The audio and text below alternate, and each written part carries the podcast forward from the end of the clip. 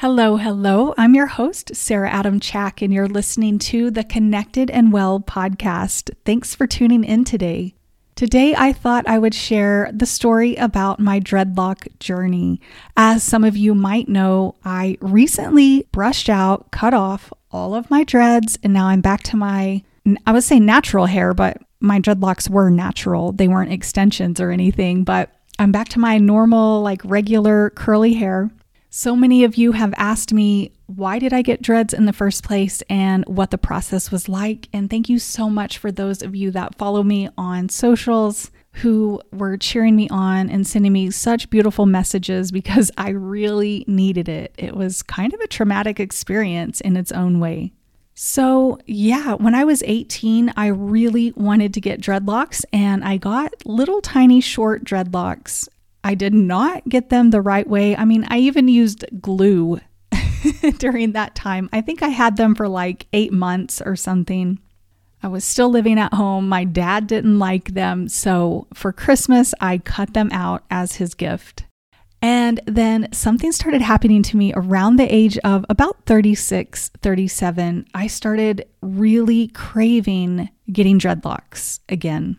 The reason I got dreads in the first place was yes, to kind of do this like self test growth period of letting go of what others think. And two, I was kind of shedding vanity. Not that I was super vain. I never really did much with my hair, anyways, but it was kind of a way for me to shun that, the vanity in the world, but also kind of like a minimalist. So maybe it was a time for me to become extremely like minimal in my own area of how long it takes me to fix my own hair. I don't know, but that was kind of part of it. I remember I was sitting in church on Easter Sunday looking at everybody dressed in their best, and I just felt it overcome me. Like, I want to be like John the Baptist. I imagine people like John the Baptist, I just imagined him with dreads or with unkempt hair. So I was like, okay, I'm going to let my hair become natural. And so I went for it. I set up the appointment, started getting my dreads. And yes, I was nervous. I was so worried about what other people would think. And I think this is one of the best lessons having dreadlocks taught me is to stop worrying what other people think. And then another lesson I learned I am someone who always cares what my parents think. I knew my dad would hate dreadlocks, just absolutely would hate them. And so I had to get over the fact that I was a 37 year old woman I had to get over the fact of not being, I don't know, held back by what I what I think my parents would think, you know, or like what their opinions of me would be. And towards the end, my dad was so great, especially when I told him I was going to cut them out. He was like, I was just starting to get used to them. And then he was like, I love you no matter what you look like, no matter what your hair looks like. So that was really nice. But overcoming that as well, isn't that weird? Sometimes as adults, we still have issues with wanting to please our parents like we did when we were little kids. I'm someone who was bullied a lot um, in my younger ages, like third grade through middle school. And so I've always been a little worried about what others think of me. It's still programmed into my subconscious, and I try my hardest not to let things bother me. So, yeah, it was kind of like this cool experiment, this cool test for me to move through life for the last five and a half years letting go of what other people thought of me. Because let me tell you, I definitely got judged. You could see it rather quickly when people would meet me. They would scan, they would see my hair. I would either get dismissed or liked, or, you know, it was crazy some of the things that would happen just because I had a certain hairstyle. And one of the reasons why I wanted to remove my dreads after five and a half years, I started to feel unkempt. I wanted to feel more expansive in my own way. I wanted to feel a little more feminine. Not that you can't be feminine with dreads, just for me, I was wanting kind of envisioning longer, flowy hair. And also, another deciding factor of why I decided to get my dreads out is you know I'm spiritual, you know I listen to my intuition. I was at a conference and I heard the words, this was back in April, very clearly it's time to cut your dreads. And for me, this was definitely the voice of God. Like intuition hits a little differently. For me, the voice of God hits a little differently. The voice of God is like super strong and loud. Um, whereas intuition is just this nice, beautiful, like knowing. So I was like, okay, I'm going to do this. even if I don't know why. And it took me six months, but those words kept playing out in the back of my head. It's time to cut your dreads. It's time to cut your dreads. And I listened. I don't know what that meant, why, but I'm going to listen when I hear words spoken through me so strongly. And so I did it. It took over right about nine and a half to 10 hours. And then if you count the hours that I tried to help brush my hair out in my hotel room, which is an extra four hours, it took a long time. It was a crazy process getting them out. Luckily, I have a pretty thick scalp, and so I'm not tender headed, but around the eight hour mark, I was in such pain and I literally felt like I almost passed out. Like I had to take a break. There was two to three people working on me at all times. I was working on my hair at the same time. I kept getting punched a lot. and I really felt that the next probably three days. My scalp was actually really swollen and tender, and I had a ton of headaches and migraines. Thankfully, that's gone. Now, after I cut out my dreads, the first night, we only worked on it for two hours. I went to bed. Well, I stayed up really, really late trying to brush as many out as I could. I only got two brushed out during that time. I stayed up way too late. I cried myself to sleep. The next day, I literally cried myself to sleep. The day I got them out, basically, yeah, cried myself to sleep. I was so sad. I was like, what did I do? I miss my dreads already. But I had to keep reminding myself, hey, this is what I wanted. So finally, the third day, I guess, got my hair all cut, washed, feeling good. And then I was out in the world walking around Golden, walking by the river, walking in public, and I just felt so weird. I felt unlike myself. It's so weird. I stayed like that for a good two and a half days, and I can't believe something as a haircut can make us feel this way. But, you know, my dreadlocks became my identity, and that's why we have to be careful of letting a style or a hairstyle become our identity. Yeah, it's part of us, but it's not who we are. And I definitely know now, like, I let my dreads kind of, yeah, sometimes become who I was, show up a different way. I don't know. And so I was like feeling so weird. And I felt like everyone was looking at me and like, her hair looks weird. Nobody was looking at me and nobody even knew anything. And nobody even knew that I had just went through this long transformation but I felt weird. And I literally was like, none of my clothes work anymore. Like, I was looking at the clothes I wear and I was like, these clothes don't match my new hairstyle. But I was like, I'm the same person. And then I was like, I don't know if I'm into personal development anymore. I don't know if I'm into all this stuff. And I was like, wait a minute, I am the exact same person as I was yesterday. As I am today, but I felt so like empty and blank and weird and sad and emotional.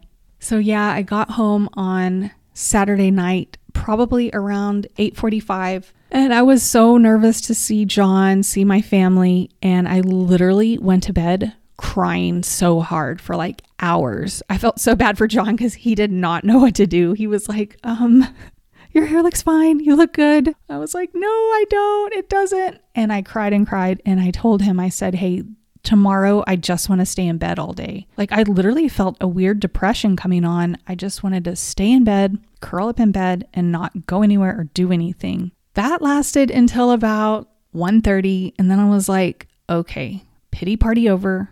This is your hair. You're going to have to get used to it and deal with it." And of course, I kept telling myself there are people in the world who have cancer and they're losing their hair against their wishes. And I kept telling myself there are wars going on and people losing their lives, and you don't have the right to sit here and cry over a hairstyle. But as some people pointed out to me, and as I know, yes, all those terrible things can still be going on in the world, but I can still feel my own feelings. I can validate how I'm feeling.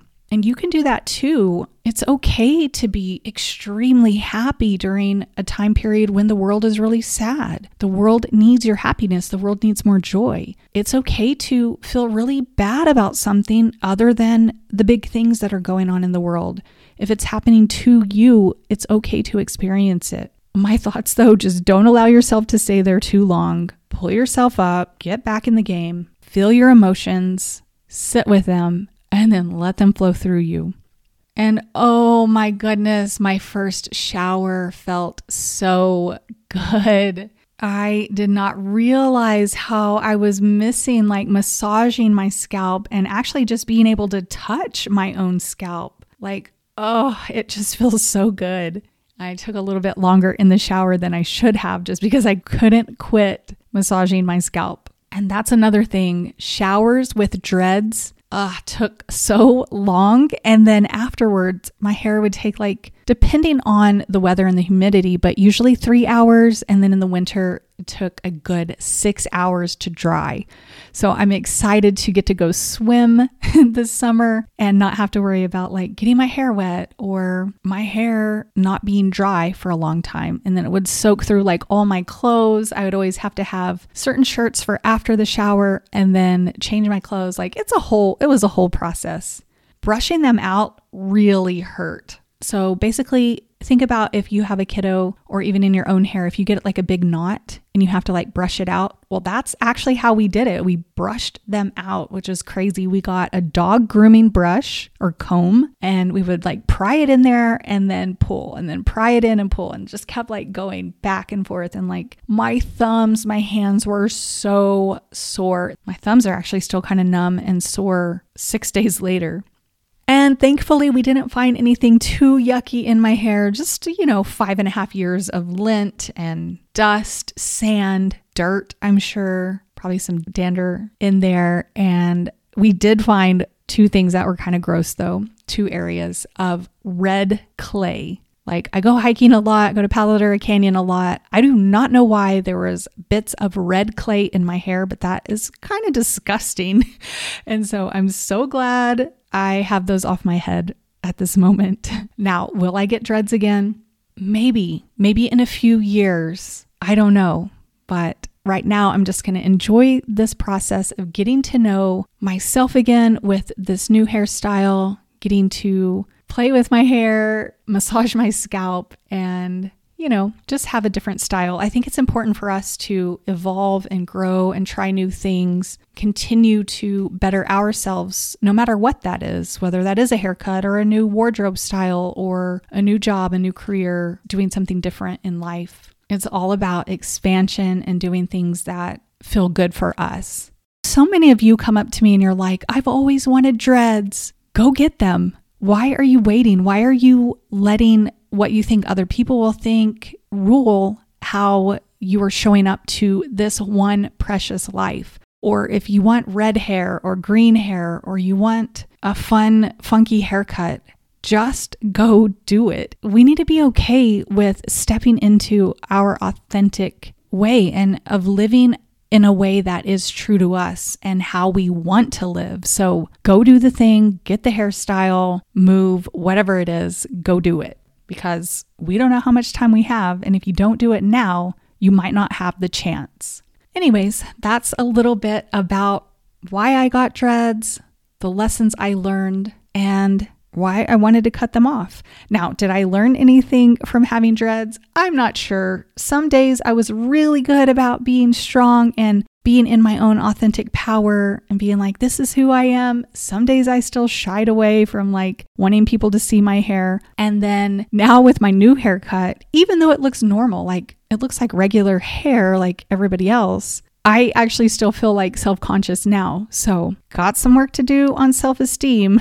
But it is so weird still not recognizing myself in the mirror. Like, it's so strange. And I'm someone who's done a lot of mirror work you know, where you eye gaze at yourself in the mirror, you give yourself high fives. I've done all that and I've been really good about the self love thing, but now I don't even want to look in a mirror. Like, I feel like I look so weird. I don't recognize myself. And even I've tried to make some videos for Instagram and I just can't do it. I don't I don't know what's what's happening or what's wrong, but I'm going to have to get over that. It's definitely a good reminder. Doesn't matter what your hair looks like. It doesn't matter what your face looks like. If you have wrinkles, if you have blemishes, if you have crooked teeth, if you have whatever, it doesn't matter what your clothes look like. None of it matters. The only thing that matters is if you have a service heart, if you're out there serving people, if you're a good, loving person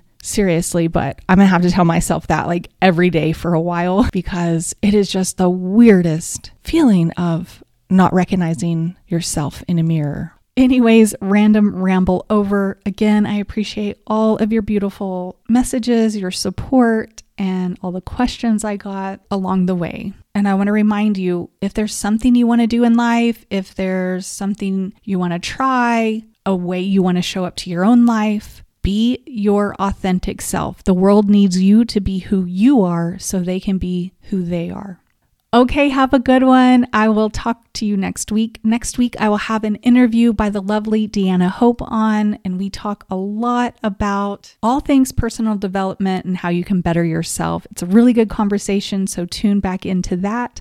I also have a three week session coming up. It's 45 minutes for you to feel well through the holidays. We're going to jump into some holistic practices to help you feel more sane and to help you get a little bit of me time during the holidays. So we start Monday, the 13th. I also have my membership program for women. We'll meet again on Tuesday, November 14th at 6:30. 90 minutes of lessons and practices and community so you can feel your best that's why I'm here. I'm here to help you feel your best. I'm here to help you navigate transitions and transformation and showing up as your full potential. I'm sending you lots of love today. You've got this.